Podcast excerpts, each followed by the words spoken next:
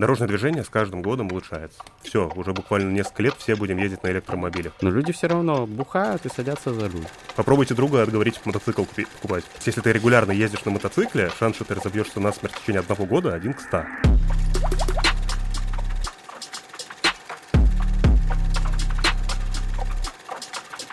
Давненько мы с вами не виделись и не слышались, дорогие наши слушатели и зрители. С вами подкаст «Терминальное чтиво», лучший в этой вселенной подкаст об инсайтах, исследованиях и трендах, который, как и всегда, здесь никаких изменений не бывает, ведут Гриша Мастридер и я, Александр Форсайт.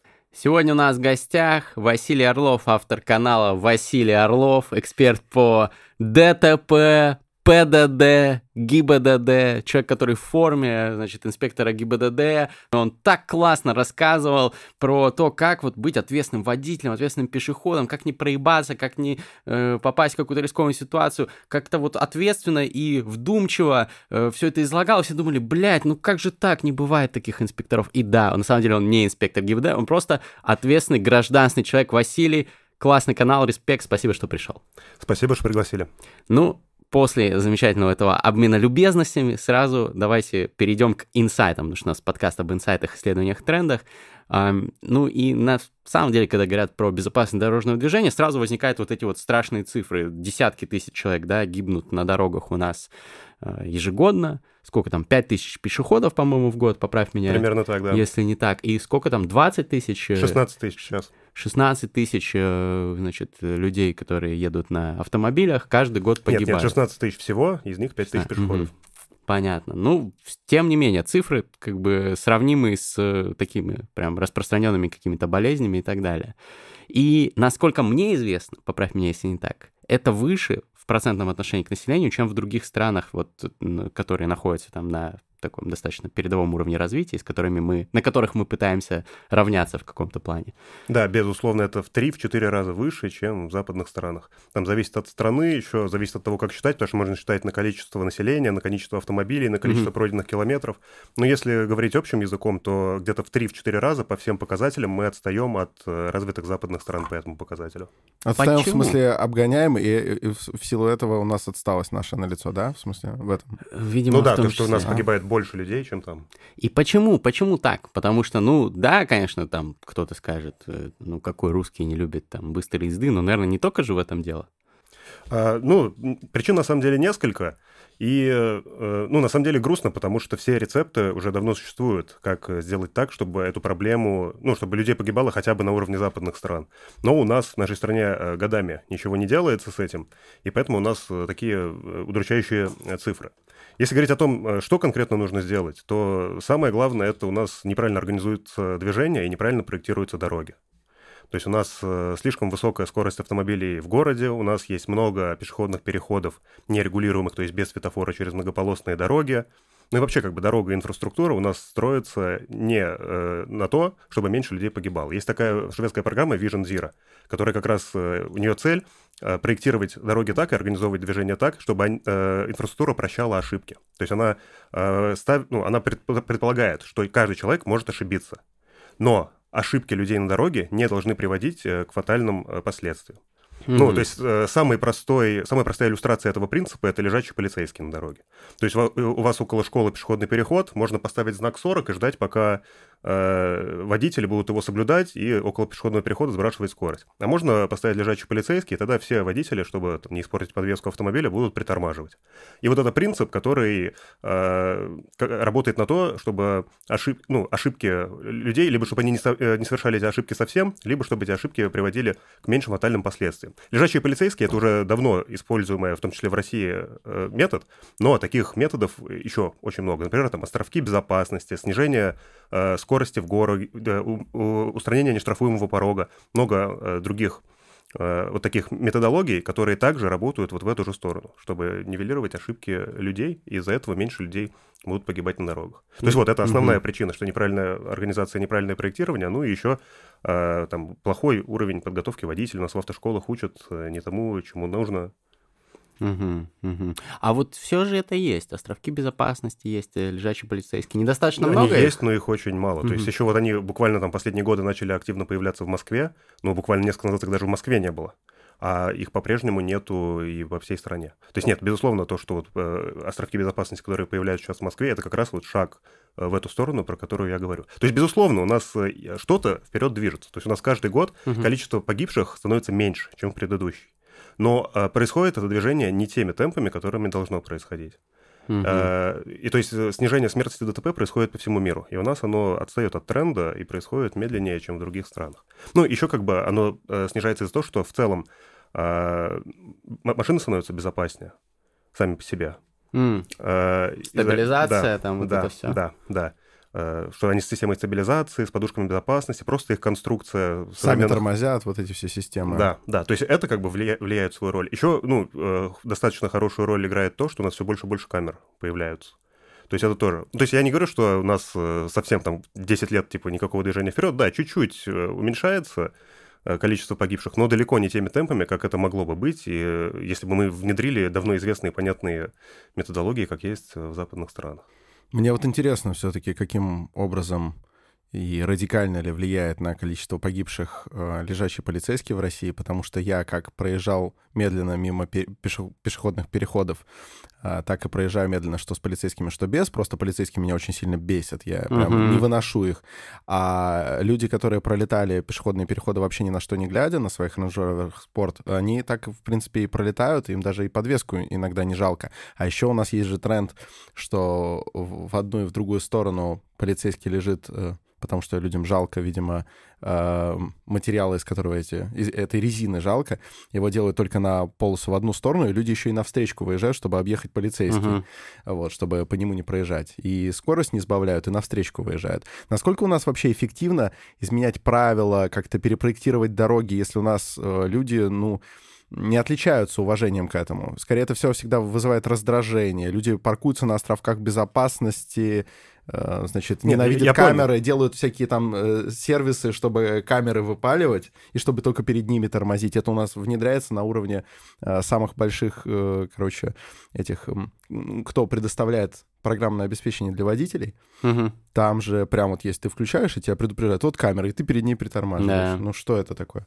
Ну, я понял вопрос. Нет, конечно, лежачие полицейские это очень эффективно. Ты правильно говоришь, что остаются люди, кто там на рейндж-роверах гоняют э, и на лежачие полицейские, но это мал, малая доля процента. Мы же говорим о том, как статистически там уменьшить смертность ДТП. Если ты устанавливаешь лежачий полицейский около пешеходного перехода, понятное дело, что у тебя останутся единицы водителей, кому не жалко свою подвеску, кто гоняет, но в целом количество водителей, которые гоняют, их э, э количество, оно очень сильно снизится. Потому что э, подавляющее большинство людей проезжают лежачие полицейские на маленькой скорости. Поэтому, безусловно, такие меры, они работают, э, и работают очень хорошо.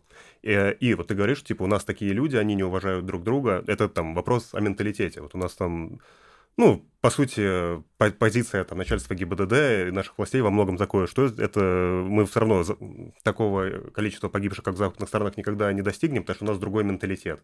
Потому что русские люди друг друга не уважают. Вот я ну, с этим совершенно не согласен. Э, мне кажется, что менталитета, ну, особенно в плане дорожного движения, не существует. И тут просто вопрос в том, как организовано движение э, и в какие условия поставлены люди. Вспомните, я не знаю, вы водили машину лет 8 назад? Да. Да. Вот э, даже вот если... Вот я тоже это застал, я получил права в 2013 году. Когда в 2013 году я ездил на автомобилях, ну, гораздо хуже все было. То есть mm-hmm. На любую трассу выходишь, по левому ряду с огромной скоростью там по МКАДу проносится, mm-hmm. гораздо больше играют в, в шашки людей. Просто сделали инфраструктурное решение, поставили камеры. Да. Ну, допустим, если мы про МКАД говорим, все, на МКАДе все ездят аккуратно, никуда не торопятся там максимум едут 120, 100 э, плюс 20 не штрафуем их 120, а раньше гораздо быстрее ездили. И то есть э, инфраструктурное решение приняли, и сразу проблема решена. И это вот мы говорим про МКАД, а также с, ну, с любым другим инфраструктурным решением. Если вы ставите людей в ситуацию, где им невыгодно нарушать правила, они не будут этого делать. И менталитета тут не существует. Ну, а это 2013 год мы говорим. А если взять не 2013, а 2007, там какие-нибудь воспоминания из детства, то там же вообще, там же не мигали аварийкой, не пропускали, постоянно там друг на друга матерились. Ну, то есть э, дорожное движение с каждым годом улучшается. Я не замечаю качественного изменения. Я, честно, честно говоря, здесь тоже. не могу тебя поддержать, потому что я вижу, да, как насаждаются инфраструктурные изменения, действительно, которые нет-нет, да и влияют, но я не вижу, чтобы люди начинали лучше водить, и даже вот сейчас сопоставляя так трезво с тем, что я припоминаю, ну, ничего вообще Но статистика показывает, что смертность снижается, значит, чуть-чуть лучше все-таки начинают, но я не вижу прям резкого скачка. Да. И мне кажется, что эти изменения, они ведут к тому, что люди придумывают, как бы наебать эти изменения. Так, значит, камеры, я буду заклеивать там одну циферку на номере парковаться, да, там где Ну, то, что ты говоришь, это минимальный процент я... водителей этим занимается. Ну, Серьезно? Но все же ездят вот этим Яндексом, который предупреждает, вот, типа, через, через 100 метров, метров камера. Угу. Причем меня всегда раздражает у Яндекса вот эта камера на полосу. На какую полосу? На полосу? полосу Ты дебил, да. что ли? Вот. И говорю я этому электронному голосу. Вот. Э, то ли дело, когда, Голосу. То ли дело, когда Бондарчук, там Бондарчук все правильно говорит. Угу. Ну вот, это же все ездят постоянно с этим навигатором, который об этом предупреждает. Это зачем? Если ты и так соблюдаешь все, то тебя не надо предупреждать, через сколько метров там камера на это висит. Ты не едешь по этой полосе. Ну, э, я считаю, на своем личном водительском опыте, что ситуация вот именно потому, как люди уважают друг друга, становится лучше. То есть я, не встречаюсь практически с какими-то случаями хамства на дороге. Э, мне кажется, становится лучше. Но там, если говорить о каких-то объективных вещах, то можно там э, говорить о статистике. А вот ну, объективные вещи как раз говорят, что все не очень хорошо. То есть все немножко улучшается, но должно улучшаться гораздо лучше. Вот э, давай тогда другую тему обсудим, такую вторую, наверное, по очевидности, касаемо правил дорожного движения и связанных с этим вопросом. Коррумпированность значит, сотрудников ГИБДД. Вот она уменьшилась или увеличилась? А, значит, э, тут, э, ну, опять же, на мой субъективный взгляд, она уменьшилась. То есть с этим, в этой сфере тоже ситуация становится лучше. То есть э, сейчас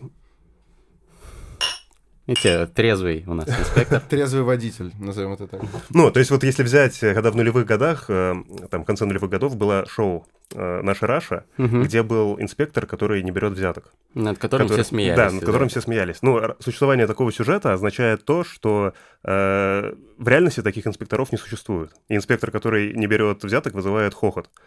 И вот это как раз показывает ну, всю проблемность вот этой системы и э, то, до какого состояния дошло ГИБДД. Значит, еще раз, я не э, защищаю э, ГИБДД, я считаю, что это очень неэффективная структура, которая ну, занимается там не пойми чем, но тому, на бытовом уровне, то есть стало гораздо, тоже это и по личному опыту я вижу, ну и просто ну, то есть, понятно, нету статистики, э, с какой процент э, сотрудников ГИБДД сейчас сидит по засадам. Угу. Но вот из личного опыта и какого-то общения можно сделать вывод, что они делают сейчас это гораздо реже.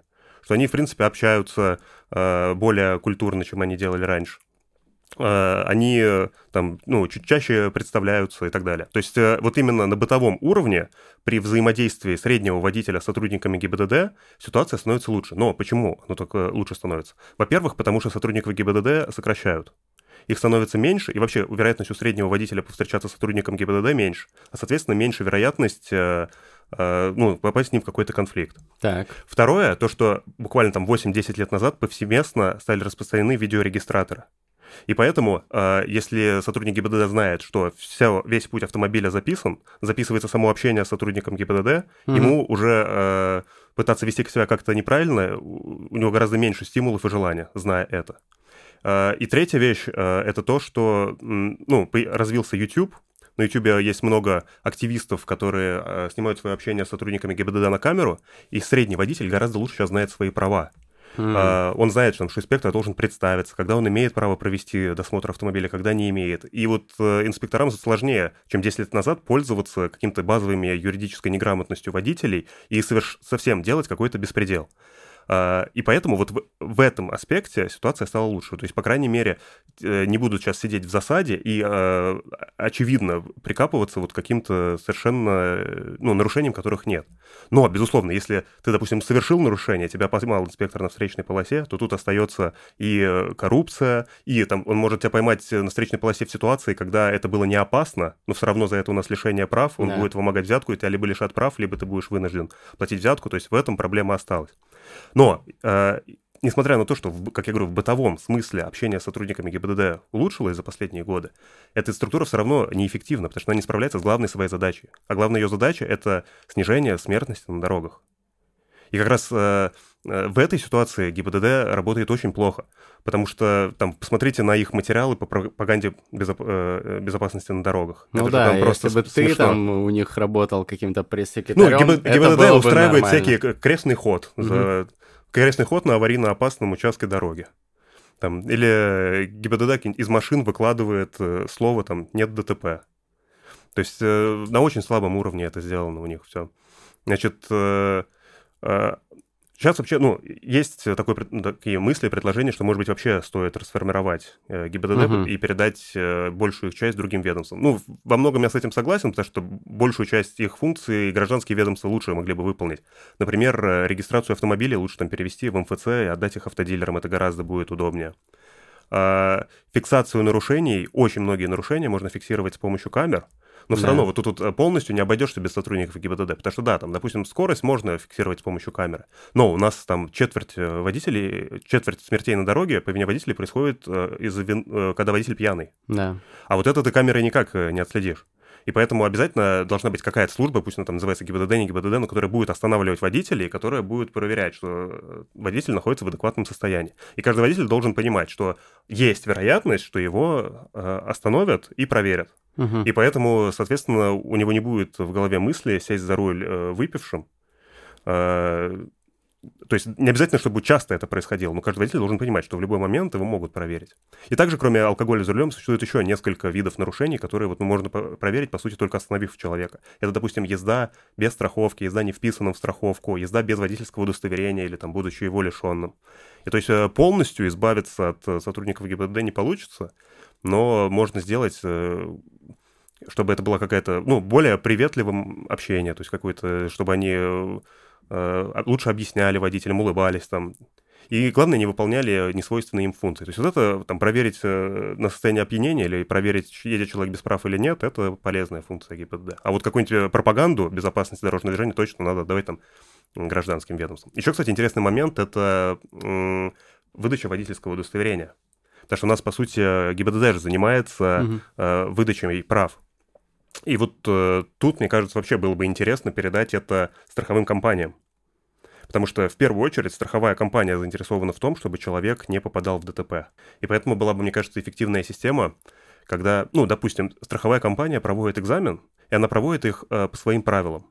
И в зависимости от этого, э, результатов этого экзамена, она решает, выдавать человеку, допустим, полис ОСАГО или не выдавать. И почему это хорошо? Потому что страховая компания, у нее есть опыт, э, у нее есть много статистики там по ДТП, потом, по тому, какие люди попадают в ДТП, она, у нее есть много этой информации, главное, она умеет работать с этой информацией. И поэтому на вот этих экзаменах она будет, э, страховая компания будет спрашивать только то, что действительно влияет на аварийность. Ведь у, у нас на наш экзамен ГИБДД, если посмотреть, ну это же просто смешно, там Глубина А, протектора. да, глубина протектора на мотоцикле. Ладно, бы еще на, на автомобиле там. Значит, э, бесконечные какие-то вопросы про регулировщика, которого там э, каждый водитель один раз в жизни видел там или вообще никогда не видел.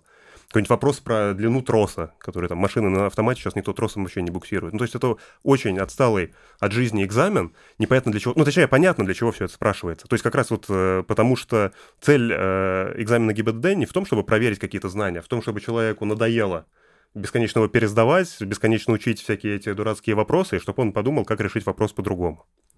Вот. А нету никакого стимула, чтобы этот э, экзамен делать какой э, более э, современным, более отвечающим каким-то современным требованиям безопасности. А как раз вот у страховых компаний будет такой стимул, потому что они будут материально заинтересованы в том, чтобы водители меньше попадали в ДТП.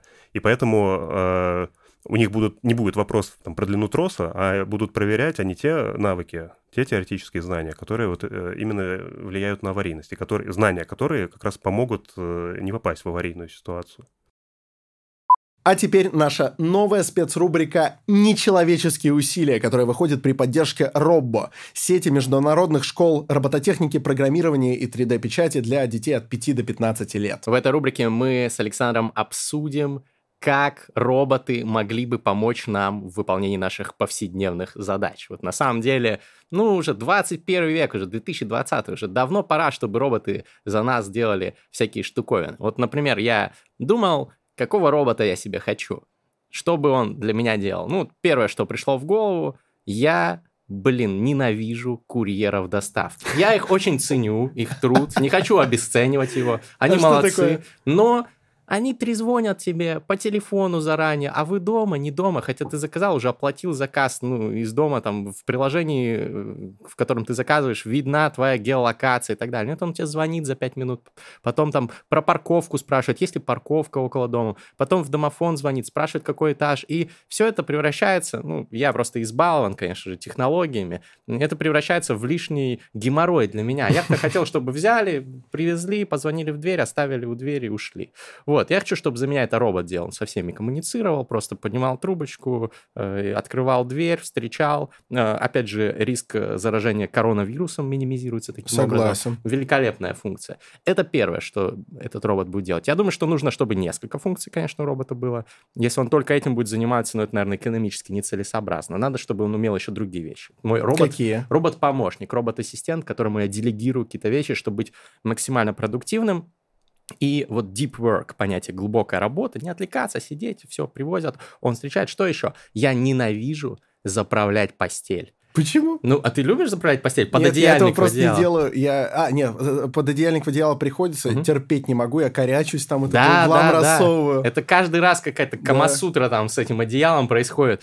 Я хочу, чтобы за меня робот это делал. Он наверняка у него там мелкая моторика будет получше моей. Я достаточно У человек него такой будут такие неуклюжий. пружинистые э, манипуляторы, которые так и расправили. Да, да, да. То есть, ну, вот еще одна проблема решена. И третье. Есть штука, которой я занимаюсь на ежедневной основе, практически без выходных. Я делаю Insta-Stories, потому что Инстаграм пессимизирует аккаунты, э, авторы которых недостаточно часто выкладывают сторис, реже показывают их подписчикам. Поэтому нужно каждый день минимум там 5-10 сторис пилить. Я их делаю, мне нравится общаться с подписчиками, это кайф. Но иногда это в напряг. Еще себя снимать, выбирать ракурсы. Стопудово, стопудово. Э, Потом, ну, на фронталку качество хуже телефона, чем на заднюю камеру. На заднюю камеру ты сам себя не поснимаешь. Иногда прошу, если кто-то есть рядом, там, девушка, а тут друзья. будет робот. А тут будет робот, у него же еще будет офигенный какой-то искусственный интеллект в нем, который будет выбирать лучший ракурс. Стабилизатор будет по-любому. Да, я думаю, что это будет нейросеть, обученная на работах лучших фотографов за всю историю. Там просто ебейший будут стойки. Гельмут Ньютон туда будет Да, загружен. да, да, вот эти вот все. И э, он будет ездить, снимать и сам выкладывать. И он еще будет оформлять их. У меня есть сторисмейкер, специальная сотрудница, которая этим- занимается. Э, Я надеюсь, что она не останется без работы, ее просто повышу. А вот этой вот э, оформительской работой будет заниматься замечательный робот. Офигенно, но у тебя такой робот, которому ты, которому ты делегируешь просто ряд своих э, каких-то забот, которые тебя раздражают. У меня не скорее- раздражают, ну просто м, лишнее время и энергию. Вот у меня скорее, мне бы хотелось, чтобы у меня был робот, который берет на себя, э, знаешь, как это был мой утренний робот. То есть, Так. возможно, робот, которого я не таскал бы с собой по всему городу, потому что твой необходим тебе везде, чтобы снимать инстасторис. Да. А у меня был бы такой домашний робот, который, например, чистил бы мне зубы. Не то чтобы я как-то ленив в этой области, я чищу, вот отбываю эту повинность, но я люблю вот эти там три минутки, которые я провожу за этим делом, нам посвятить какому-то инфопотреблению. Я там какой-нибудь ролик хочу глянуть короткий на Ютубе или что-то еще. Но у меня, блин, мокрые руки. Я не могу отматывать нормально, там капельки э, влияют, и сенсорный экран воспринимает их неправильно, и я вынужден, если даже идет какой-нибудь отстойный ролик, смотреть его, пока чищу зубы. Я думаю, он тебе будет голову так брать, э, как в фильме «Заводной апельсин», короче, фиксировать э, рот, там, распорку и, Я и бы фигачить. предпочел, как в фильме, как в фильме «Новые времена», где Чарли Чаплина кукурузой кормили. Машина для кормления рабочих. Но, ты знаешь, робот этим мой не ограничится. Он, например, наконец-то возьмет на себя мою укладку, потому что э, я то делаю это, то не делаю. То, если делаю, у меня далеко не всегда хорошо получается. Я не парикмахер, не стилист и так далее. Короче, зачастую мои волосы э, вызывают вопросы. И мне приходится тратить довольно много времени на то, чтобы привести их в божеский вид. Я даже сейчас не уверен, что там все в В порядке. В, э, в комментариях э, напишите, пожалуйста, подписчики, как вам Э, сегодняшний... А был бы робот, он бы меня так причесал. Он бы опять был, он был бы научен на лучших работах Скрэппи Коко. вот этого Зохана из фильма и так далее. Он бы мне Авалон там делал замечательно. Ну и напоследок этот робот бы готовил мне завтрак по утрам. Потому что я считаю, что эксплуатировать женщин для приготовления завтраков, если они сами, например, хотят поспать или уходят сильно раньше, это неправильно. Вот захочет, приготовит. А робот, вот это у него будет обязанность такая. Робота мы должны применять себе на пользу. А, пусть он нам служит собственно. И я бы хотел, чтобы он делал мне завтрак, потому что когда я сам готовлю себе завтрак, э, я зачастую ужасно ленюсь и ем что-то простое, вместо того, чтобы как-то полноценно и сбалансированно приготовить себе питание. Вот мне хотелось бы, чтобы был такой утренний робот, который вот все эти вещи сам делает. Нормально, нормально. Слушай, красиво. Но пока мы с тобой тут фантазируем, э, в реальном мире, в замечательных школах компании Робба по всему миру дети от 5 до 15 лет могут уже сейчас научиться программировать роботов. И это никакая не магия, это реальная жизнь, это технологии. Это робототехника. А если нам с тобой так охота, например, чтобы машины уже сейчас э, за нас там чистили зубы и снимали инстасторис, то ну, мы сами с тобой можем внести ощутимый вклад в это дело и открыть по франшизе клуб Робо, и туда придут ребята, которые своей инженерной мыслью затмят даже самые наши дерзкие фантазии. Это можно сделать уже сейчас. Причем сектор супер быстро растущий, поэтому я не сомневаюсь, что это отличная идея для бизнеса. Ну что, ссылка в описании. Переходите. Робо, респект. Сделайте робота для укладки. Причем э, тут могут возразить, допустим, ну не будет же каждая страховая компания маленький какой-то свой экзамен проводи, там, угу. придумывать и так далее. А можно сделать, допустим, как устроены международные экзамены по английскому, TOEFL и IELTS. Допустим, будут как, какие-то там э, пару э, уважаемых э, сертификационных центров с репутацией, которые по какому-то своему формату будут проводить, э, ну, принимать экзамен там по знанию ПДД, а потом страховая, просто каждая страховая свои требования. Значит, если вы хотите у нас купить полис ОСАГО, вам нужно от, так, от такого-то экзамена столько-то баллов. Типа, вот наше требование, такой-то экзамен столько-то баллов, такой-то такой. И она может просто проходной балл по этим экзаменам для себя формировать угу. и по этим правилам выдавать правила ОСАГО. А государство может какими-то там минимальными функциями контроля ограничиться ну, либо вообще самоустраниться из этого процесса, и тогда тут пропадет какая-то коррупционная составляющая, которая годами у нас уже в этой сфере, и э, это просто станет гораздо эффективнее. Либертарианская, конечно, идея. Да, можно и отказаться от проверки инспекторами ГИБДД, даже наличия страховки и прав действующих, потому что можно сделать обязательную систему электронной аутентификации в каждой машине. Человек там прикладывает свой палец или там сканирует радужку. Я думаю, что это в недалеком будущем вполне себе уже возможно. И это сразу по защищенным базам пробивается, uh-huh. есть у него полис или нет. И если, допустим, нету, то сразу как бы блокируется его а, движение и так далее. Это, это, я думаю, что все это реализуемо. Нет, это вообще, я думаю, это реализуемо буквально прямо сейчас. То есть уже все эти базы есть, и технических никаких ограничений это, ну, нету. Чтобы... Ну, нет, есть ограничения. Ты попробуй четверку оснасти этой штукой. Вот, это не так уж легко. Вот, но скорее всего, скорее всего, конечно, это все, это все придет и настанет. Нет, а... смотри, то есть у тебя на автомобиле есть номер по номеру автомобиля можно понять, э, какая на нем есть страховка. И что еще требуется? Надо, по сути, требуется... Надо узнать, кто за рулем. Кто за рулем. То есть, вот, смотри, поэтому э, я говорю. какой-то сотрудник патрульной службы останавливает человека, и, допустим, этот человек ему может даже просто там QR-код приложить. Значит, э, в QR-коде просто данные водителя. Значит, э, сотрудник ГИБДД сканирует QR-код, ему там на его смартфоне фотография водителя из базы, он просто сверяет, тот ли это человек или нет. А, и если он отвечает, тот человек, то есть, по сути, сотрудник ГИБДД надо только сверить. А Я все остальные просто... проверки может пройти уже в автоматическом образе. Я просто... Система уже проверит, если на автомобиле ОСАГО, а, значит, э, имеет, ну, вписан ли водитель, который показал этот QR-код в это ОСАГО, и может даже автоматически выписать все штрафы. Инспектору ГИБДД даже можно не показывать эту информацию. Я просто мыслю такую систему, где вообще можно будет инспектора исключить. То есть не чтобы он там одну кнопку нажимал, чтобы его вообще не было. Не то, чтобы у меня какая-то аллергия, но в силу того, что я не даю им взяток, вот, все-таки что-то близкое к аллергии есть, потому что такой, это, это, знаешь, это роковая неизбежность, когда он ко мне идет, и я такой, эх, ну все. Ну, можно же просто камеру с раз, системой распознавания лиц захерачить. А номера тоже, ну, как бы распознавание картинок, номер перевести как бы... Нет, номер никакой проблемы нет. То есть это уже давно э, отработанная технология. С лицом, мне кажется, вот гораздо сложнее. То есть вот тут, э, ну, где вот единственное место, где нужен человек, это действительно а, проверить а, у водителя документы и убедиться, что это. А с э, Итаном Хантом из э, «Миссии невыполнима» ты вот едешь и хопа. А я поговорю снимаешь... с Данилом Киреевым, кстати, ссылка на выпуск с ним вот здесь будет, э, и он э, с помощью своих коллег сделает пиздатую систему. Они же уже делают там для всяких самых разных Ну заказчиков. все, но если да, не распознавание пишется, то тогда да, тогда Да. нормально. Ну, тут, кстати, вот когда любую новую технологию э, внедряют, всегда есть куча там этих э, ответов, типа, а что вы будете делать с двойниками? То есть берут какие-то очень крайние граничные случаи, которые... э, ну, а если задать вопрос, а вот в текущей системе что будет, если будет двойник? Если, Ну, допустим... ну, капец будет. Ты видел фильм «Корабль Нет, ну, допустим, двойников»? есть э, два... Там, бли- там в главной роли Жириновский. Ты- это Да, серьезно все очень. Если есть два э, близнеца, и сейчас э, один близнец по правам, допустим, одного близнеца лишили прав, и он катается по правам другого, и показывает эти права сотруднику ГИБДД. То есть эта проблема, она актуальна Ужас. и сейчас. Уже, это ужас. Надо смотреть индивидуальные приметы. Шрамы, э, татуировки. Но вот мне интересно. Вот мы сейчас немножко поспекулировали на тему того, чтобы исключить из большинства сфер кроме самых необходимых, инспектора, то есть чтобы он буквально вот только пьяных проверял, и то как-нибудь это наладится, будут какие-то детекторы, все это разрулится. Давай поговорим про исключение еще одного звена, давай поговорим про исключение водителя. Вот. Мгм. Э, про беспилотники, которые у нас, значит, Яндекс их тестирует. Что-то я много про Яндекс говорю э, сегодня. Значит, в Америке их кто только не тестирует. Теслы ездят уже на беспилотнике. Всё Google, Waymo все и так далее. это, короче, работает уже, и не за горами тот день, когда водитель тоже будет садиться в машину, вбивать адрес, если только он не очень там прям хочет, а может ему и запретят, я не знаю. Мгм. Вот, для пущей безопасности.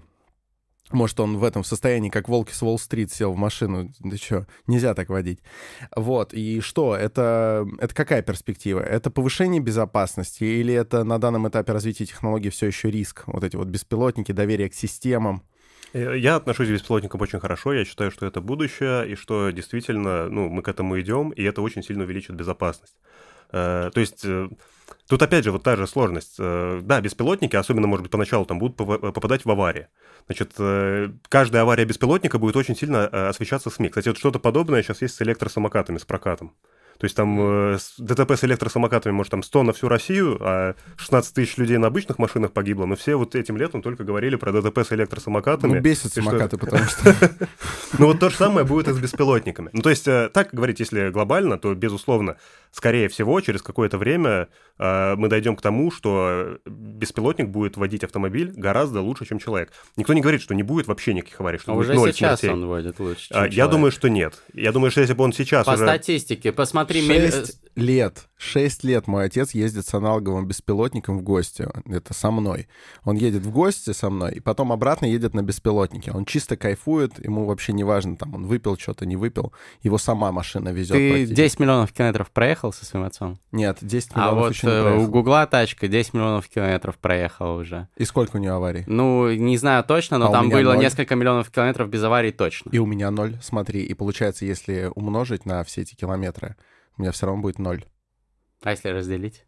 Ну, если разделить, вообще давай не будем о таких вещах говорить. Люди не любят Ну, Гриш, говорить. смотри, если бы это было действительно так, наверное, это уже было бы в промышленной эксплуатации. Да, можно сказать, что э, есть там юридическое ограничение, все эти, но, э, да, да, но если бы вот это было бы действительно так, если бы Google там или еще какая-то там фирма, которая разрабатывает беспилотные автомобили, там Яндекс у нас в России разрабатывает, если бы они э, действительно, у них был бы результат, что вот, проехал там миллион километров, и э, результат аварии меньше, чем у, в среднем у реального человека. Так уже я- так. Так они Уже бы уже давно бы э, развернули бы такую бы вот эту лоббистскую кампанию, чтобы там принять законы, что наконец-то автомобили могут так ездить. Но в некоторых э, штатах США уже разрешили, и я смотрел Э, видосы. ну там хорошо, как- почему, почему тогда это не становится продуктом настоящим? Почему мы не видим? Ну, Потому я, что все постепенно. я думаю, что это сейчас э, выглядит примерно так, а, что, э, я, допустим, если у тебя какая-нибудь ясная погода, какая-нибудь с хорошей разметкой, то там, да, беспилотник уже сейчас все, все делает отлично. А вот э, я думаю, там есть куча всяких граничных случаев, какой-нибудь пасмурное, снегопад,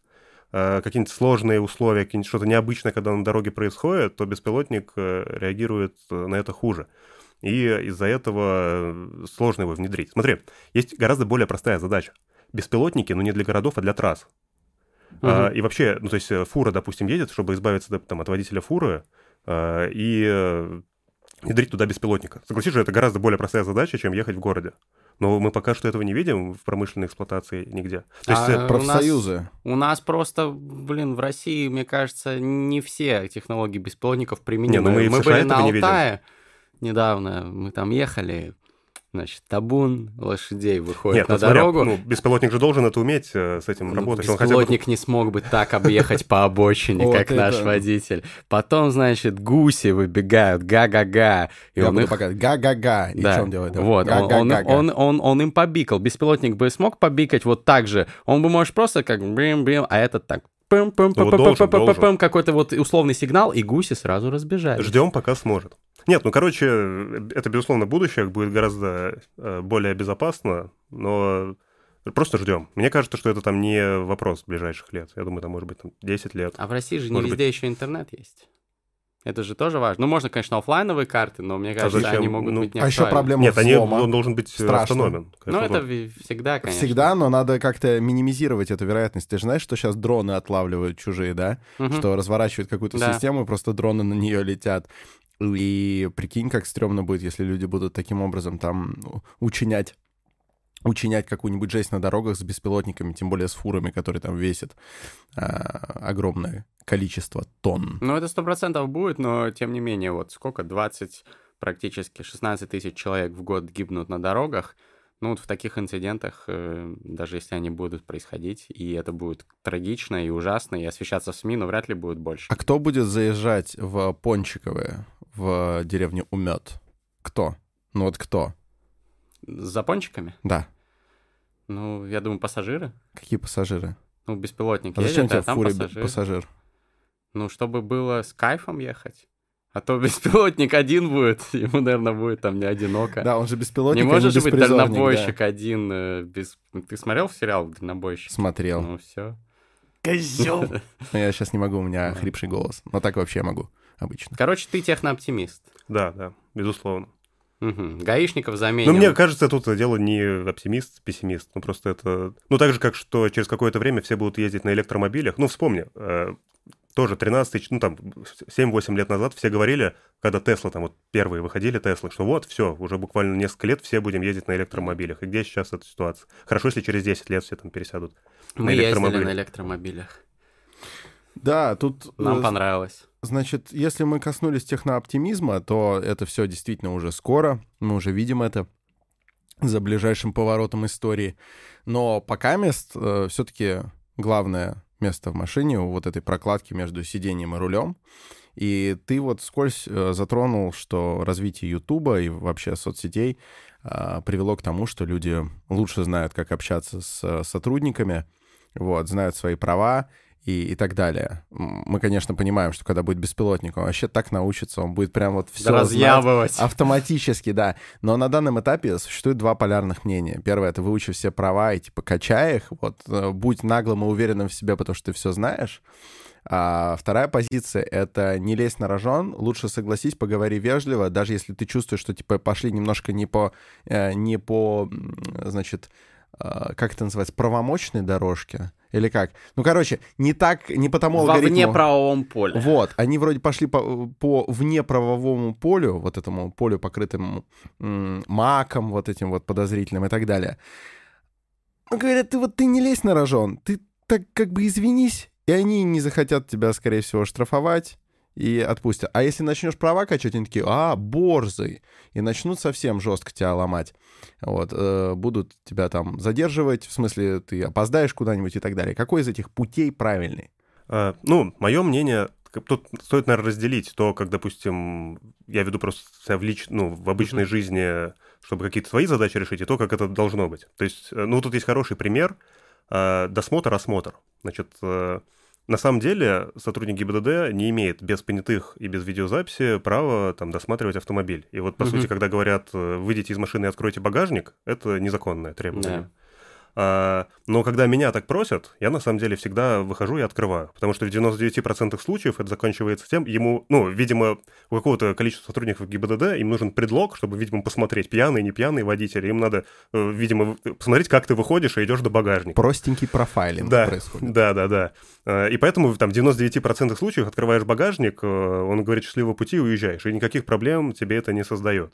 Поэтому как бы я, ну, сам делаю и рекомендую, если какая-то, это, ну, грубо говоря, мелочь, если это далеко не заходит, то не начинать качать права там слишком рано, а когда-то можно там э, выполнить какое-то такое требование. А, но, естественно, если это уже куда-то, если совсем сотрудник начинает наглеть, то там э, тоже не надо э, строить, ну, не надо Не быть, быть жертвой. терпилой. Да, не Мгм. быть жертвой, надо показать, что ты тоже готов за себя постоять, что ты там будешь обжаловать, что ты там это так не оставишь и так далее. Но в реальной жизни, может быть, действительно, вот стоит делать так, как я сказал. Но, тем не менее, я поддерживаю деятельность вот всех активистов, кто делает не так. Кто, допустим, э, снимает ролики на YouTube, где вот его просят, э, откройте багажник, а он начинает с ним ругаться, говорить, Нет, что типа блядь. нет. Ну, я полностью это поддерживаю, потому что как раз, ну, и особенно если это как когда активисты делают это в медиа, они э, э, подсвечивают, получается, Да, какие-то да. проблемные места, какие-то болевые точки, подсвечивают там какую-то некомпетентность каких-то сотрудников. И, по сути, с этих конфликтных ситуаций, ну, если бы у нас была хорошая система, те же там полицейское начальство должно было какую-то разъяснительную работу проводить, повышать э, квалификацию, ну, и делать так, чтобы э, сотрудники не давали незаконных требований. То есть даже если то, что э, сотрудник просит открыть э, багажник, это вроде как ничего страшного, но если по закону это запрещено, почему он это делает? Это же сотрудник Он полиции, тебе тот, кто... подкинет что-нибудь. Да, сотрудник или- полиции это тот, кто должен вообще досконально закон соблюдать. Он должен там примером быть для других. А у нас получается наоборот. А почему вот не заставят всех, значит, ГИБДДшников это же не супер дорого, наверное, сложно. Повесить тоже какой-то там А у них же видеорегистратор. вроде камеры висят в есть Москве, вот эти постоянно. дозор. Так, ну, Нет, это, это в- есть. это в Москве, видимо. Да. В России... Это- А если она висит, то он имеет право попросить, да? Это, это зависит от региона, как эти камеры висят и как они э, работают. Но проблема с этими камерами в том, что, ну, в том числе э, начальство милицейское не заинтересовано в том, чтобы они реально работали, и это больше такая как показушная тема. Мгм. И когда надо, эта камера может всегда не работать. И поэтому, а если... надо штрафовать, когда не работает. Ну, понимаешь, для этого надо, чтобы была сверху, для этого, ну, инициатива сверху Да. ради этого, чтобы была заинтересованность э, начальства в этом. А, ну, мое мнение, что заинтересованность начальства ровно в обратном. Ну, Поэтому грустно. так оно и а как, происходит. как это устранить? Как ты считаешь? А, как политическими- замотивировать? Я думаю, что кроме политических изменений в стране никак. Мгм. То есть пока режим э, не особо заинтересован в благополучии своей страны и граждан, ничего не изменится. Ну, а у тебя какие-то другие есть э, варианты? Я полностью согласен. Нет, э, могут какие-то там э, локальные, технократические какие-то там изменения. Ну, там, допустим, островки безопасности в Москве строят. Там, ну, да, это действительно там улучшает э, безопасность. Но тут э, надо, чтобы у тебя э, попался э, там руководитель региона, который что-то разбирается, чтобы там тебе э, не, не все равно было людям, которые это делают. А если люди назначаются на должности э, не по принципу там мерократическому, кто там лучше работает, а Мгм. по какому-то другому, то тогда э, вероятность того, что там в твоем регионе будет э, приниматься какие-то правильные решения, она, конечно, есть, но гораздо более маленькая, чем если бы все было э, как надо.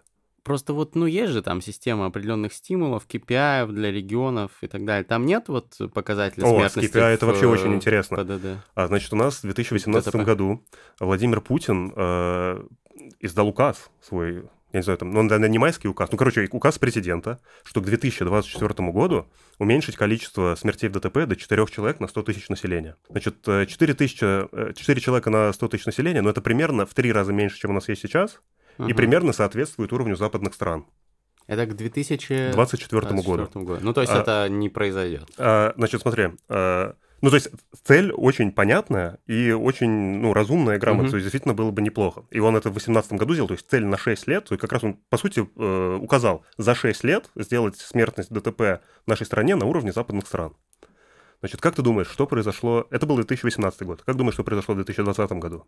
Я думаю... А, в 2020-м? Да. Пандемия, меньше людей стали ездить по дорогам. и Нет, нет, упало это вообще никак не связано с этим. Нет? Значит, руководство в 2020 год- э, году, руководство МВД обратилось к президенту с тем, что э, невозможно выполнить это указание к 2024 году. И оно обратилось с просьбой увеличить норматив смертности на дорогах до 8,4%. Ой, э, до 8,4 человек на 100 тысяч населения. В два раза То больше. есть, ну, чуть больше, чем в два раза больше. И э, президент Путин подписал этот указ, то есть увеличил э, лимит э, вот этой смертности как невыполнимый, а вот этот целевой лимит 4 на 100 тысяч населения перенес на 2030 год. То есть отодвинул еще на 6 лет. Ну, на мой взгляд, это показывает э, некомпетентность всех там э, слоев нашей российской власти. И, э, ну, потому что все рецепты есть. То есть все можно внедрить, там все лучшие практики. И, то есть если бы мы говорили, что там обогнать какие-то там развитые страны, а тут хотя бы сравняться, хотя бы сравняться с ними, исходя из тех рецептов, которые в других странах уже давно использованы. А вот все-таки ты совсем не веришь в то, что отличаются, как люди водят, не только по инфраструктуре же. Вот я, я тоже так думаю. Я просто да. думаю, что это, это на самом деле заметно расходится. То есть если угу. брать даже какие-нибудь достаточно близкие страны и примерно, мне кажется, с одним уровнем развития инфраструктуры, типа э, Сербии и Венгрии, вот, но они прям-таки рядышком, и я не думаю, что они по каким-то показателям сильно расходятся, и при этом ты в Сербии ощущаешь, что люди намного так злее, агрессивнее водят, э, жестче. И я думаю, что там, соответственно, наверное, это отражается на статистике. Я здесь не могу сказать, я не заглядывал в цифры, но ощущения, ты на них тоже ссылаешься, поэтому тоже чувствую себя вправе. Ощущения говорят, что есть различия. И когда ты в России едешь, даже в разных городах, даже крупных, ты ощущаешь, что люди по-разному водят. Но в Питере ужасно вот водят люди, на мой взгляд. Ну смотри, кошмарно. пока не ввели платную парковку в Москве, все говорили, что русский человек не может там типа парковаться правильно. Э, ну, ввели платную парковку, ну, все стояло в центре Москвы в два ряда, были там машины брошенные по неделе, значит, э, ну, сейчас парковка в центре Москвы стала гораздо... Там есть вопрос, там, может быть, там, слишком высокий там, тариф, там, 380 рублей, что нету э, гибкого тарифа, но э, суть в том, что ситуация с парковкой там в центре Москвы стала гораздо лучше. Э, и это те же самые русские люди. Там русский человек, когда приезжает куда-нибудь... Э, ну, сейчас, может быть, в России это менее актуально, потому что у нас уже ввели много чего из этого. Но вот тоже лет 7-8 назад русский человек приезжал в Германию, он начинал там э, медленнее ехать, начинал правильно парковать свою машину, потому что там были такие требования, были такие штрафы. И тут в дом он водил так, потому что тут позволяли это сделать, а там он э, угу. делал правильно, потому что инфраструктура от него этого требовала. Ну, тем не менее, вот э, все-таки, вот есть у нас жесткие наказания, например, за езду в нетрезвом виде. И у нас шанс того, что тебя остановят, ну, наверное, не меньше, чем во многих европейских странах, где вообще сотрудников э, дорожных постовых служб не особо много, они стоят там крайне редко. Но люди все равно бухают и садятся за руль. То есть это же менталитет. Нет, ну ты же только что сказал, что в западных странах также бухают и садятся за руль. Нет, нет, нет наоборот. Нет. Ну, что наоборот, Гриша хочет сказать, что нрав, пожалуй, все-таки есть. То есть э, есть какие-нибудь страны, там всякие скандинавские, где ты днем с огнем не сыщешь э, инспектора, и при этом просто Все равно их люди сознательность, э, да. Правовой говорит, нигилизм российский просто, мне кажется, вот. здесь присутствует. Но это не только в, в сфере дорожного движения. Я, например, целом. в целом есть же, есть да. же нравы народа. Ну, не знаю, э, это мы, мы обсуждаем ощущения какие-то. Я не очень такие люблю разговоры, что типа в России так все плохо, потому что какие-то плохие, неправильные люди. А я не говорю, что это плохие люди. Я бы сказал, что это Особенно. во многом, во многом из-за государственной политики, потому что когда государство кладет само хуй на все законы, конституцию в том числе, да, наши политики ее там под себя прогибают, как хотят, на э, всевозможные федеральные законы и так далее. И народ смотрит на это и тоже такой, ну, закон, что дышло, куда повернул, туда и вышло. И правовой нигилизм возникает, в том числе в сфере э, дорожного движения. Или еще то, что у нас воспринимаются многие инициативы от государства автоматически как враждебные, в том числе какие-то очень положительные инициативы. Вот, э, это же, это же тоже факт. У нас как что не введут, сразу начинается разговор, что это во вред, даже если потом окажется на дистанции, что это во благо. Это сейчас я не расхваливаю все инициативы государства. Uh-huh. В целом есть такое вот отношение. Привыкли мы, что ничего хорошего ждать там от законотворческой деятельности обычно не приходится, от э, тех же сотрудников полиции не приходится чаще всего ждать. А если вдруг э, что-то внезапно хорошее получилось, ты так удивляешься даже немножко. Ну, у вас свое мнение, но, опять же, ну, есть, допустим, мнение, что в России возможно только самодержавие. У нас сначала, значит, был царь много лет, потом у нас э, большевики 70 лет правили страной, вот сейчас у нас Владимир Путин, и что, значит, э, российскому народу единственная власть, которая тут возможна, это самодержавие и сильная рука. Ну, это очень распространенная фраза. Угу. Ну, и отчасти то, что вы говорите, это э, как-то откликается с этой идеей. Ну, что действительно там мало, мало когда что-то такое демократическое было в стране. Ну, э, и что теперь, сделать э, вывод, что в России невозможна демократия, так как э, наш народ хочет царя? Ну, к такому мы не призываем, я думаю.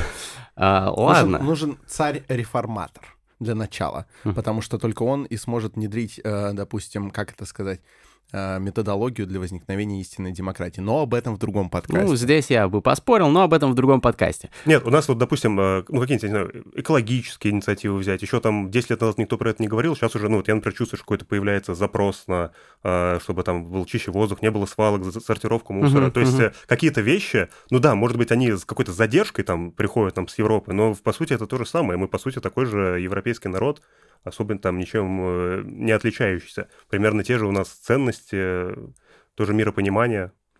Так что угу. я, я не считаю, что в этом смысле у нас какие-то принципиально другие условия, и что в России не будут работать те вещи, которые работают в Европе. Потому что вот а, а попробуйте э, какой-нибудь пример привести, когда вот какую-то хорошую вот европейскую управленческую практику внедрили в России, она не сработала, допустим. Вот потому что у нас она уперлась в наш менталитет, и все развалилось. Я, вот, я э... думаю, что можно найти такие да. примеры.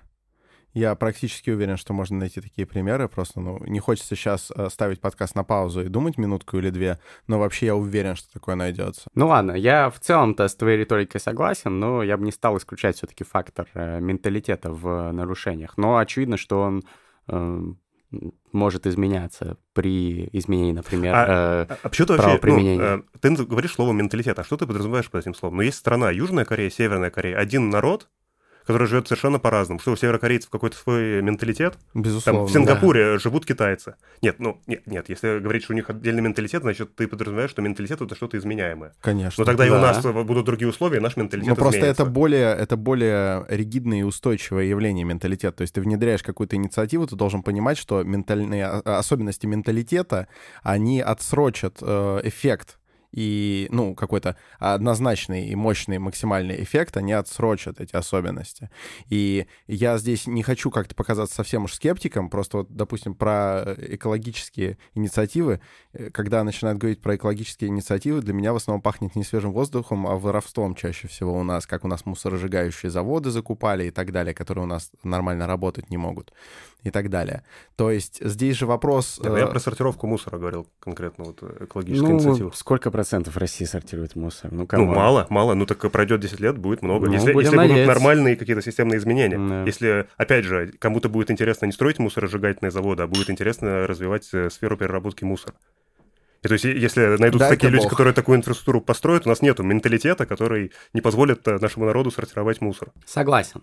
Давай еще про инсайты. Вот ты действительно очень обладаешь глубокими познаниями в сфере безопасности на дорогах, и у тебя много роликов про инсайты э, для водителей и для пешеходов, как делать так, чтобы минимизировать возможность попадания тебя самого и твоих близких вот в эти самые 16 тысяч человек в год.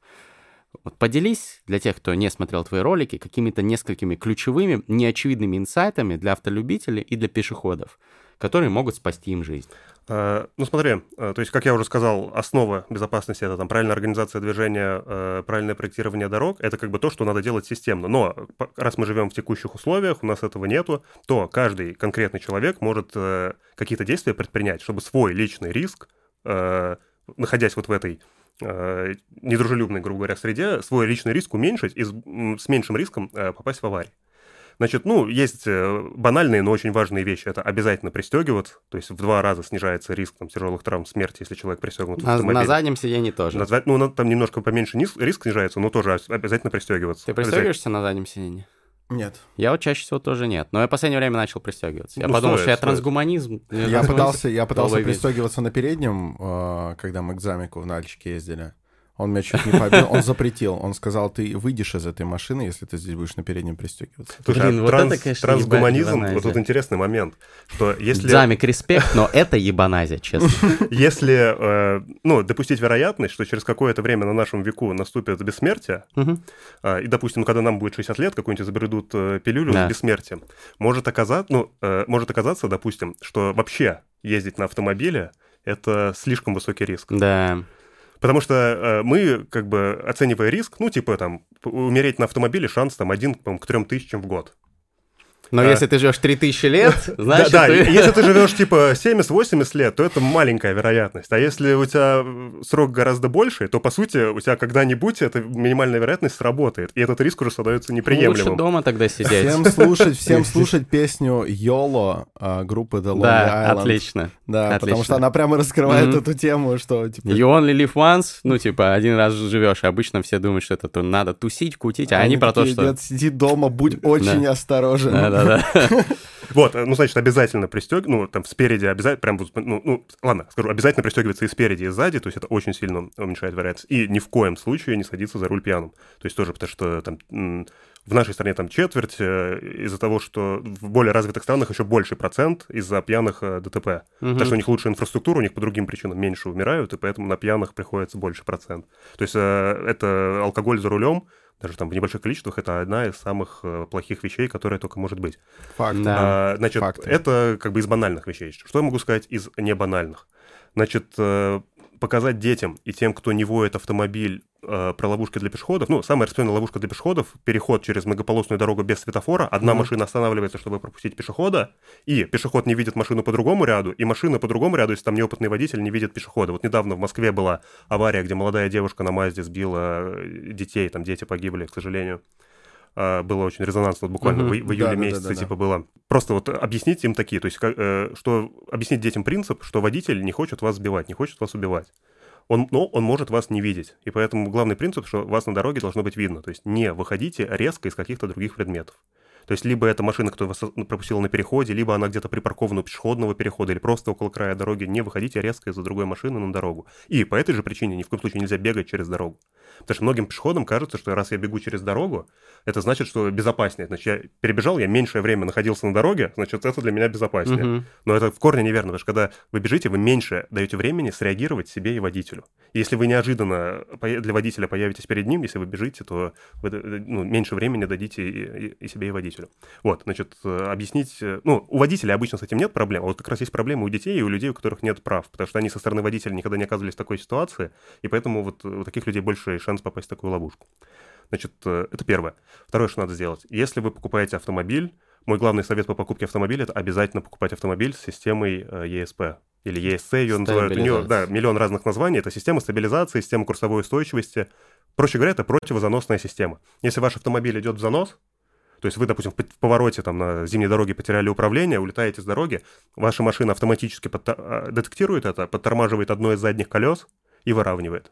И это прям, э, это активность. Вот, допустим, подушки безопасности, ремень — это пассивная система безопасности. То есть они уменьшают последствия. Если авария произошла, они Мгм. уменьшают последствия. А это активная система безопасности. То есть она помогает предотвратить аварию. И вот тоже там э, примерно в два раза снижает э, риск э, э, в- в- погибнуть ДТП с заносом или с переворотом.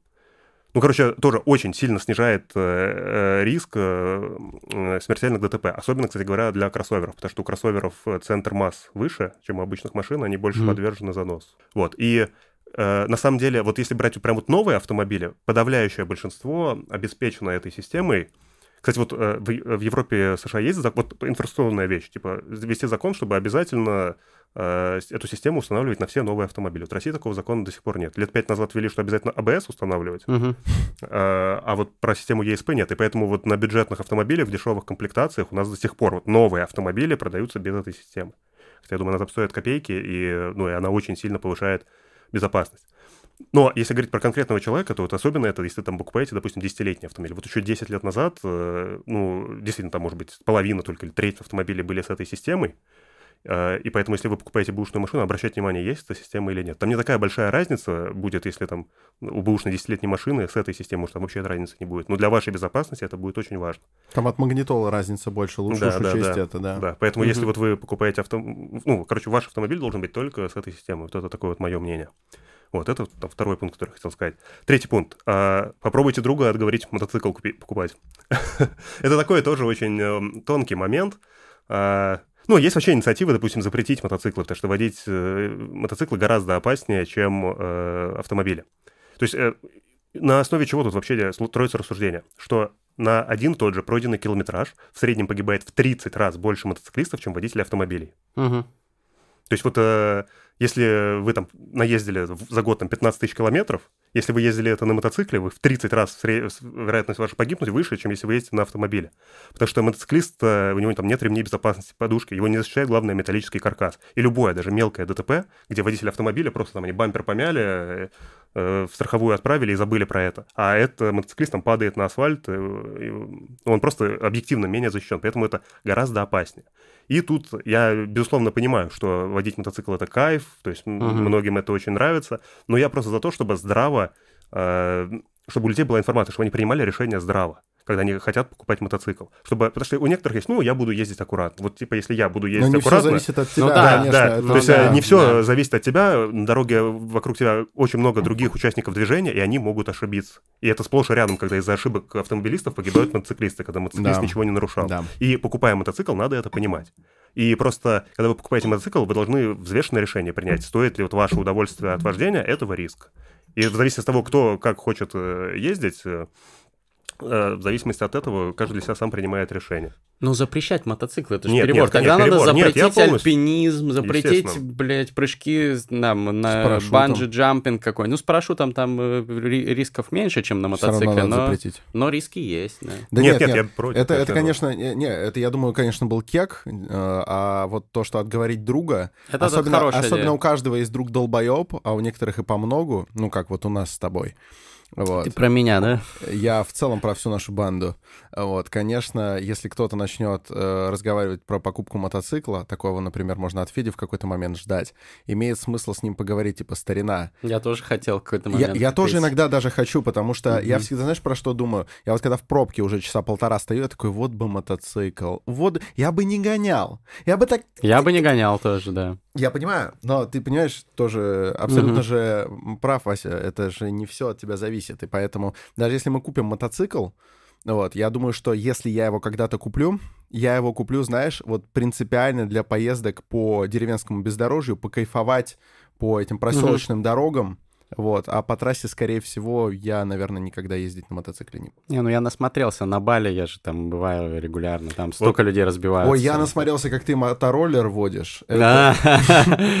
Насчет темы с трансгуманизмом, потому что как раз именно для мотоцикла я рассчитывал эту вероятность э, погибнуть в течение жизни. Ну и, грубо говоря, там, если взять, что Погибнуть в течение жизни — это хорошее выражение. Примерно там каждый год на машине там где-то один к трем тысячам шанс в среднем там типа погибнуть. И типа если умножить на 30 это, и э, получается... Один процент? Э, один процент получается. Охренеть, вот это очень год, высокий риск. Да, да, да, смотри, в год получается э, разбиться на мотоцикле, если ты регулярно едешь, один процент.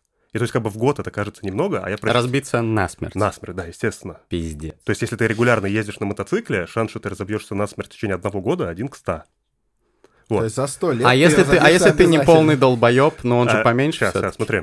Значит, э, и я просчитал, значит, какая, значит, вероятность э, э, погибнуть, если 40 лет. Вот ты, допустим, каждый год 40 лет. Типа, вот если ты прям с 20 до 60 лет ездишь на мотоцикле.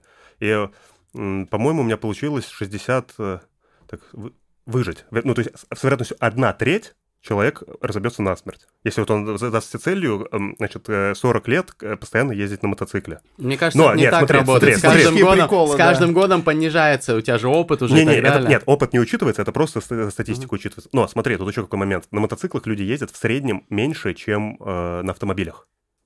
То ну есть, да, э, зимой вот, не поездишь. Да, да, да, да. Поэтому, ну вот, э, по России мало такой статистики, я там какую-то мировую нашел, что где-то там средний мотоциклист в 4 раза меньше километров проезжает, чем средний автомобилист. И значит, у него вероятность не 1% погибнуть в течение года, а там 1 четвертая, грубо говоря, процента. Угу. И вот если вот это экстраполировать на 40 лет, тогда получается, что 1 десятая. То есть вероятность, ну то есть, грубо говоря, примерно реалистичный пробег взять у мотоциклиста, то есть э, где-то а с вероятностью 10% человек разопьется на мотоцикле в течение а, жизни. Поэтому у тебя видео называется «Каждый десятый мотоциклист». Но, опять же, безусловно, то есть тут влияет... Э, тут влияет э, то, насколько человек э, опасно воет. Потому что, наверное, ну, тоже большая часть в, этой, в этих статистиках смертности кто без шлема там в первый год и так далее. То есть, безусловно, если вы грамотный человек, хорошо относитесь, эта вероятность, она значительно меньше. Но тут уже как бы вопрос. Но все равно она, она существенна. Но все равно, как бы, да. если вы опытный автомобилист, у вас тоже ваша вероятность попасть в аварию значительно меньше, чем у неопытного. И тут то же самое у мотоциклистов. Ну, естественно, даже если вы опытный мотоциклист, у вас гораздо больше вероятность погибнуть, чем у опытного автомобилиста. Василий, очень интересно рассказываешь, но у нас хронометраж подходит к концу, но перед этим я не могу, э, мы не можем не дать тебе трибуну, чтобы рассказать про твой новый проект, потому что мне кажется, он крутой. Расскажи. А, значит, э, ну, я, э, получается, снимаю видео, и, ну, моя деятельность, она, по сути, по сути, на стыке между видеоблогингом и общественной деятельностью. Значит, в чем заключается э, моя общественная деятельность? У меня очень хорошо получается делать видео с разбором различных ситуаций на примере реальных аварий. Такого, ну, практически никто больше не делает. И главное, что нету такого курса. Я хочу создать э, курс ПДД угу. там, для участников автошкол, где вот прям все темы будут разобраны, не просто в теории, а именно на примерах конкретных реальных аварий. И э, этот курс будет полностью бесплатным, там доступен на YouTube, я там на него собираю деньги с помощью фандрайзинга. И первым этапом э, работы по вот этому курсу я хочу сделать оцифровку всех ДТП э, России э, с видеорегистраторов. То есть тоже у нас ведется база ГИБДД с пострадавшими, но там просто написано э, там примерно, что произошло, какие участники, там нету ни фотоматериалов, ни видеоматериалов. Угу. И одновременно с этим у нас весь YouTube там завален различными видеоми аварий. Да. И я хочу объединить вот эти темы. Я то есть хочу создать централизованную базу данных, где э, на карте можно будет посмотреть, где произошло какое-то ДТП вместе с видео. И чтобы про каждое ДТП э, была заполнена подробная информация о том, Э, э, как оно произошло, кто участник, при каких обстоятельствах. То есть для чего это нужно? С одной стороны, это нужно для карты ДТП, то есть чтобы все ДТП отображались на карте, и там показывались очаги аварийности. То есть, допустим, мы выбираем там за последний год, раз у нас на этом пешеходном переходе несколько аварий, раз мы видим видео и понимаем, из-за чего они там происходят. И это прям для проектировщиков дорог, типа как красный флаг, типа вот на этом месте надо что-то сделать, надо как-то изменить, э, вот как раз вот по этим всем принципам Vision Zero что-то изменить, чтобы люди перестали ошибаться или чтобы ошибки этих людей не приводили к таким тяжелым последствиям. И э, это первое, для чего типа нужно вот это оцифровать. И второе, это для того, что если каждому ДТП проставить вот эти все э, условия, где оно произошло, как произошло, при каких обстоятельствах. Это очень даст э, для моего курса, мне будет очень легко подбирать ДТП. Потому что сейчас мне там по каждому типу аварии надо где-то их искать, а это очень сложно, там, э, там ну, не написано в описаниях, там, что конкретно произошло. А если у нас будет прям точная структурная база данных, то для всех редких, там, до самых редких, самых экзотических типов ДТП будет очень легко подбирать э, иллюстрации, примеры. И поэтому можно будет сделать очень крутой видеокурс, где на самых показательных вот авариях сделано. На самом деле у нас, э, у нас по сути, мы такая, ну, одна единственная страна, где так распространены видеорегистраторы. И это да. наше, по сути, как э, национальное достояние. То есть э, за 10 лет то, что там наснимали, э, и пока что вот для увеличения безопасности на дорогах, ну, там практически никак вот это не используется. Я хочу вот это э, исправить и... Э, Чтобы люди сами загружали? Значит, смотри, значит, уже, типа, ну, мы сделали сайт, что там на этом сайте? И, э, мы прошлись автоматически по новостным сайтам с, с ДТП, заметками о ДТП, и взяли оттуда видео с YouTube и краткое описание. И первым шагом мы сейчас представляем геолокации, то есть точные места на карте каждому из этих ДТП. И у нас это делают волонтеры. То есть любой человек там может зайти э, на сайт, зарегистрироваться и начать просто представлять. Вам показывается видео ДТП и краткое описание, и вам надо найти на карте место. Ну, кстати, прикольно получается. Я думал, что просто волонтеры, а получилось как игра даже, как типа, как, знаете, игру GeoGuessr, может? Там э, случайное место на карте, на панорамах показывается, и вам надо понять, какая это страна. А, вот. прикольно. Да, и вот тут получилось что-то подобное, потому что э, тебе дается ДТП, видео, и тебе надо по панорамам найти точное место, где mm-hmm. оно произошло, и кликнуть, короче, в точку. И вот сейчас, ну, люди прям э, на сайте как, типа, играют типа пытаются вот разгадать. И вот, чем это полезно. И то есть э, мы, э, вот сейчас на данном, ну я буквально неделю назад это запустил, у нас к 5000 уже проставлены геолокации, а всего их пока что 50 тысяч. Ну там их еще будет больше, я буду добавлять, пока что 50 тысяч. И вот э, человек проставил точку к ДТП. Ее проверил другой пользователь, если она совпала, все, система поставила, что точка совпала. И теперь, если это ДТП с пострадавшими, мы по примерной дате и по геолокации можем подтянуть всю информацию сайта ГИБДД, э, потому что на сайте ГИБДД выкладываются данные ДТП с пострадавшими. И теперь у нас связаны видеозапись и подробнейшая информация, которую гаишники заполняли, когда Круто. это, это. Вот, и по этой базе данных можно будет искать, находить показательные ДТП, и можно будет очень красиво размещать их на карте. Ну, то есть, короче говоря, я хочу оцифровать все российские записи с видеорегистраторов. Вот. Ну, амбициозная задача. А какой call to action для наших подписчиков? Записываться волонтерами? А, играть перейти в эту игру? На, нет, вот, играть в эту игру. Перейти на сайт, э, зарегистрироваться, потратить час времени там, и поста- проставить геолокации к 5-10 ДТП. Ну, друзья, ссылочка в описании и ссылочка на блог Василия. Очень достойный канал. Всем рекомендую. Ну что, знаете, вот если вы не смотрели и не слушали ни разу наш подкаст, то сейчас у вас может возникнуть минутка такого конфуза, стыда в чуже, кринжа и прочих э, а что, странных а что эмоций. Будет, я не понимаю. А, ну, сейчас увидишь. А, диджей, заводи это дерьмо. Я, я, я, Я. Фристайл — это когда мы на ходу придумываем рифмы под первый, впервые слышимый нами бит. Канавси Капера. Раз, два, три. Раз, два, три. Раз, два, три. Я, Я, я, я. Па-па-па-па-пра. я, я, я, я, я. Я купил мотоцикл, я на фатуме зациклен. Я понимаю, что мне нужно делать числа. Мне нужно выжигать эти числа На своем спидометре. Я чисто мыслю Я понимаю, что соблюдаю ПДД Но может да, каждый попасть в ДТП. Это опасно, ребята Каждый десятый может разъебаться Просто фарш капитально. Поэтому делайте взвешенный выбор. Возможно, вам нужно сделать это так. Записаться на трек или записать трек на студии Фабума Рекордс. Потом взять, сесть на тачку надежную. Система ESP непреложная просто истина Что другие вы не покупаете тачки Даже если они использовались в фильме «Угнать за 60 секунд» Люди не секут, вам нужна тачка только тут, только тут Которая производится надежно Чтобы, блять, у нее были нужные поршни и колеса Я нихуя не разбираюсь в тачках Поэтому я не смогу подобрать подходящие панчи Но я призываю вас всех к ответственности Парни, вы можете быть дерзкими Но не лезьте в ненужные отверстия И очень-очень жирно. Я, И- я, я пропустил влет на бит, я пропустил влет на бит, но ничего, еще сейчас лечу. Посмотри, Мастридер, покупаю Мазду. Пам-пам-пам-пам-пам. Что, собственно, знаю я про Мазду? Ничего, CX-5, CX-7 Я совсем ничего не знаю про Мазду Но раздам вам всем, покупаю Мазду. Стоит вам бояться, слушаю в салоне. Оперу паяцы, слушаю в салоне. Оперу паяцы. Каждому бухому, сука, уебу по яйцам. Не садись за руль, если ты бухал, братуль. Никогда не садись за руль, если ты бухой, братуль. Не надо, не надо, не надо, не надо.